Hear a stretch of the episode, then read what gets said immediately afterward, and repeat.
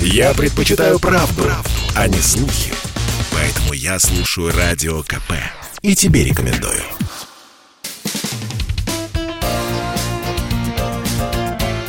Говорит полковник. Нет вопроса, на который не знает ответа Виктор Баранец. Киев говорит нам о том, что Россия готовится к агрессии. Эту давно прокисшую новость, в кавычках, украинская политика военная пытается втемяшить своим заблудшим гражданам.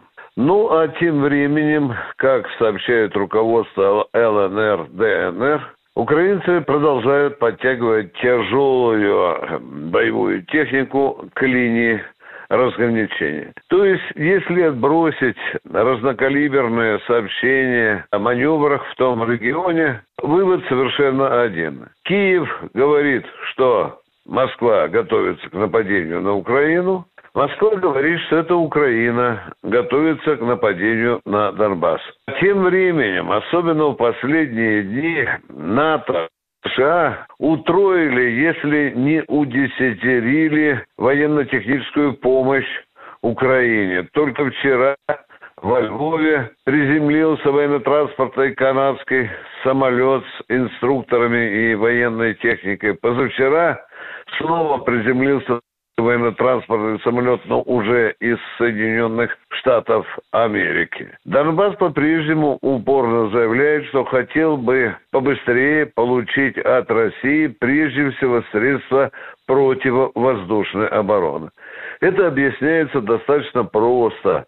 У у корпусов народной милиции нет средств противовоздушной обороны, а у киевской армии, у украинской армии есть. Там худо-бедно, ну, украинцы собрали способных оторваться от земли 50 штурмовиков и истребителей. Есть у них там пол сотни работоспособных боевых таких вертолетов. И вот это преимущество в воздухе в случае войны, они не хочется говорить, потому что это информационный бред, изобретенный на Западе. Но в таком случае, в таком случае украинцы, имея такой, даже такую авиацию, они будут иметь превосходство в воздухе.